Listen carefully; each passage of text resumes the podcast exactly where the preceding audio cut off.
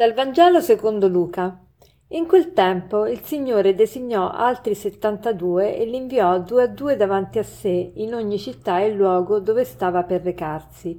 Diceva loro: La messe è abbondante, ma sono pochi gli operai. Pregate dunque il Signore della messe perché mandi operai nella sua messe. Oggi è la festa dei santi Cirillo e Metodio, ma voi mi direte, ma come? Oggi è il 14 febbraio, non lo sai Tiziana che è la festa di San Valentino? Sì, è anche la festa di San Valentino, ma è anche la festa dei santi Cirillo e Metodio. Ma come mai questa discrepanza tra quello che celebra la Chiesa, la Chiesa nelle chiese e quello che invece celebra il mondo, e particolarmente gli innamorati? E diciamo che ci possiamo far aiutare per dare una risposta da un libro che si chiama Il Martirologio Romano. In questo libro ci sono i santi di tutti i giorni e sono elencati per ordine di importanza e al primo posto nel, nel, giorno 14 febbraio c'è appunto ci sono i santi Cirillo e Metodio e poi c'è San Valentino. Quindi eh, ecco perché si celebra sì San Valentino, ma anche Santi Cirillo e Metodio. Ovviamente San Valentino ha, ha, avuto più risonanza e ha più risonanza nel mondo perché è legato agli innamorati per alcune leggende e tradizioni che fanno riferimento appunto a lui. E chi erano i Santi Cirillo e Metodio? Erano due fratelli che sono molto importanti. Sapete perché? Perché hanno evangelizzato i popoli slavi, ma hanno inventato proprio un alfabeto per poter tradurre nella lingua slava il, la Bibbia e il messale e il rituale liturgico. Quindi sono, infatti l'alfabeto si chiama l'alfabeto cirillico e questi due fratelli sono stati nominati da Papa Giovanni Paolo II eh, patroni di, compatroni di Europa insieme a Santa Brigida, a Santa Caterina e a Edith Stein, Santa Teresa Benedetta. E, quindi sono molto importanti Cirillo e Metodio. San Valentino è eh, celebrato sempre in questo giorno ed è considerato il patrono degli innamorati. Perché è considerato il patrono degli innamorati? Abbiamo detto per alcune leggende che fanno riferimento a lui, e una delle quali dice che lui è stato il primo a celebrare il matrimonio tra un legionario eh, romano e una cristiana. Comunque eh, San Valentino è veramente anche un grande santo perché è morto martire, è morto martire sotto le persecuzioni eh, di, dell'imperatore Aureliano.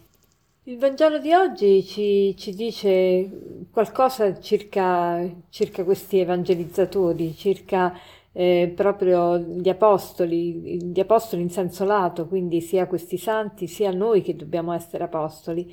E dice che Gesù li mandava due a due in ogni città e il luogo dove stava per recarsi. Quindi anche oggi Gesù vuole continuare a mandarci e ci manda eh, anche a noi a due a due, nel senso che la nostra evangelizzazione è efficace soltanto se andiamo d'accordo con le persone con cui lavoriamo, con cui stiamo, con cui viviamo.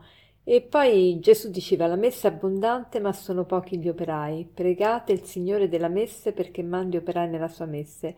Ecco, facciamo oggi il proposito di pregare proprio per le vocazioni. Abbiamo bisogno di vocazioni, vocazioni di tutti i generi, vocazioni matrimoniali. Ecco, oggi è il giorno degli innamorati.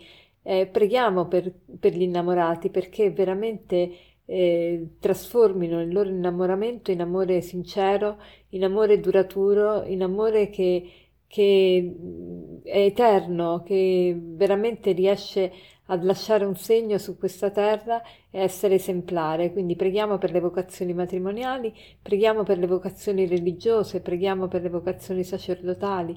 Abbiamo bisogno di operai per la messa del Signore, di persone che veramente facciano della loro vita un, un, una vocazione, ossia ascoltino quello che il Signore vuole da loro, da ciascuno di loro e preghiamo sia, sia per le vocazioni, ma preghiamo ciascuno anche per la, per la propria vocazione. E qualunque vocazione abbiamo scelto, di rimanere fedeli a quella vocazione, Fede, fedeltà che vuol dire non soltanto eh, diciamo non cambiare tipo di vocazione, ma fedeltà vuol dire viverla ogni giorno in maniera diversa, in maniera rinnovata, in maniera sempre con più entusiasmo e con più gioia, perché veramente la messa è abbondante, ma gli operai sono pochi. Il mondo ha bisogno di persone felici, persone realizzate, persone che testimonino la, la bellezza del Vangelo, non solo il Vangelo, ma la bellezza del Vangelo. E per concludere vorrei citarvi questo aforisma che dice così, eh, in, prima lo dico in inglese e poi in italiano, perché in inglese suona meglio. You have found your vocation when you found your vacation. You have found your vocation when you have found your vacation. Tu hai trovato la tua vocazione quando hai trovato la tua vacanza. Tu hai trovato la tua vocazione quando hai trovato la tua vacanza. Buona giornata.